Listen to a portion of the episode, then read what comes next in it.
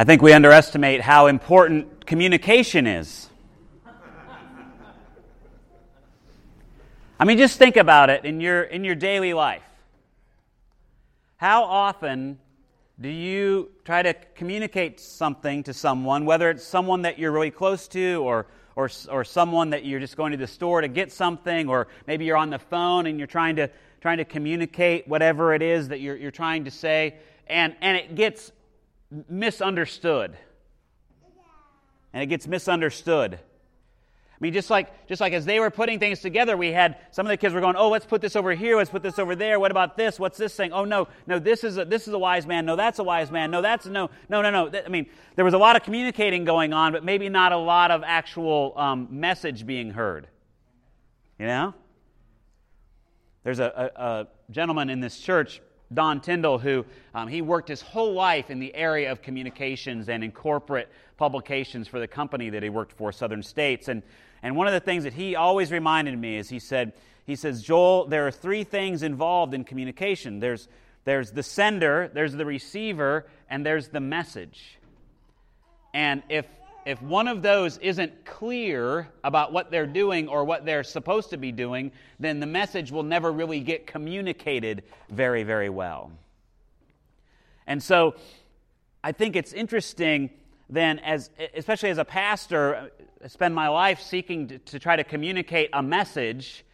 It's, it's interesting what people hear every Sunday when, when I get up here and say things. And, and oftentimes I don't necessarily say them very well. But sometimes God, thank you, God, for the Holy Spirit, will translate that in someone's head into something really amazing or something that they need. And so, and so it's, it's really great that, that I, in some ways, can rely on the help of the Holy Spirit to make that message happen in the midst of worship. And, and I hope that that happens. But in the midst of regular relationships, oftentimes the first thing to go is communication. I think more marriages, I think more um, family relationships are, are broken down because, because we have a difficult time communicating with one another. We're either unwilling to, to let go of our biases or our hurts or our brokenness in order to hear the other person or we, we just, we're just going to pound the same thing into somebody, not thinking about how do they need to receive this message? What's the best way for them to hear it? Uh, Noah and I, uh, well, mostly Noah, peruses Netflix on a regular basis. And we were watching um, a, an old show called Freaks and Geeks. Don't know if you know it. It's, it's uh, probably what, from the 80s or 90s? 90s, uh, thank you. And and the father in this particular show has one mode of communication. Anytime he thinks his kids are going to do something that is not appropriate, he says this You know, when I was in high school, I knew someone who did that. And you know what happened to them? They died.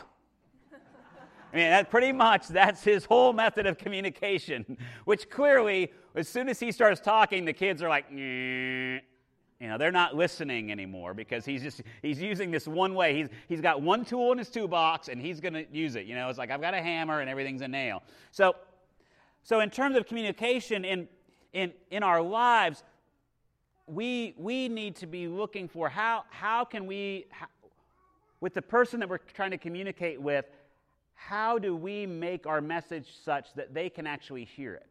How do we present it? What words do we need to use? What ways do we, when do we need to talk to them? All those kinds of things. And as we talk about in our life of faith, our communication with God, most often we call that prayer. We call that prayer. We call communication with God prayer. That that's, that's the primary vehicle in which we as individuals and corporately communicate with God and how God communicates with us in a very powerful way. Almost if you if you if you read the lives of the saints, if you read the lives of, of these, you know, these great figures of faith throughout history, most of them will say that the pri- one of their primary um, modes of living life is to be in prayer, is to, is to be in a place where they communicate, are communicating with God, where they are seeking to, to hear what God has to say and then to communicate their wants and needs, to communicate their hopes and desires back to God. And they do that in such a way that, that as you, especially as you read through the Bible, the people who pray in the Bible, they, they pray as if it makes a difference. Whereas I think sometimes when we communicate with God, we're not really sure whether it has any, whether there's any effect or not. We're just speaking words into the air or, or whatever. It's sort of like, you know, when you're talking at somebody, but you're not really you're not really seeking to have them understand, you're just speaking at them. And I think sometimes that's why prayer is so difficult because we, we have a hard time communicating with people that we're with all the time, that are bodily, physically present with us. And then we're supposed to be communicating with Almighty God, who most often, at least in my life, isn't speaking right directly back to me in that same way. I'm not, I'm not able to read God's body language, you know, as we're sitting here. So it's difficult to, I think, I'll speak for myself, I find prayer difficult because because I'm never really exactly sure what I'm supposed to be doing, and, I, and I've often gotten in my head that there's a right way to do it and a wrong way to do it. And so, you know, when, it, when you make it that difficult and that, that high of a hurdle, most of us just say, you know what, I'm done. I, I just, this is. But one of the things recently that I read as I was preparing for this was Richard Foster, who, who's written a lot about the disciplines of the Christian life from meditation and fasting to prayer and to study and worship and all those sorts of things. He, he says one of the greatest gifts he ever got was that somebody told him that learning how to pray is a learning process. And when we're learning a new skill, we've got to try different things to see what works. We've got to be willing to fail or to feel like we've failed to feel like you know it, it, that, that it's not working or we're not connecting or whatever and be willing to try other things and be willing to understand that we're, we may never get it right but we're, we ought to always be in a position of seeking to learn how to communicate better with god. And so he says the place to start really is is um, is just in, in what he calls the prayer of guidance which is to is to which is to be quiet and just to say God, what would you have me do? How would you have me live? What is it that you want to speak into my life? To, a prayer of guidance, to, to open our own hearts to what God has for us first. And so, part of the reason why we read the scripture from, um, about Jesus going to the temple is that Jesus models for us a life of opening his heart to God, of course. Um, and even in a young age, he goes to the house where you know God is supposed to be, where the temple is, where the Ark of the Covenant is, because he wants to learn and he wants to he wants to be engaged with those teachers. But it's a house of prayer. And throughout his ministry, there are many, many places where it says Jesus got up in the early morning and he went by himself to pray. He went by himself to pray that he models that over and over and over, even in the midst of all the things that he's doing, all the healings that he's doing, all the people that he's with. He's, he's setting aside some time to sit and to be with God and to have that communication. And so, if Jesus, who is the Son of God, who probably was as close to God as we could ever imagine, and who we believe then is God and can communicate directly with God very clearly, very easily, sets aside time to do that, doesn't just go around and, and, running around like a whirling dervish and doing all this stuff like most of us do, maybe we should take a little lesson from that.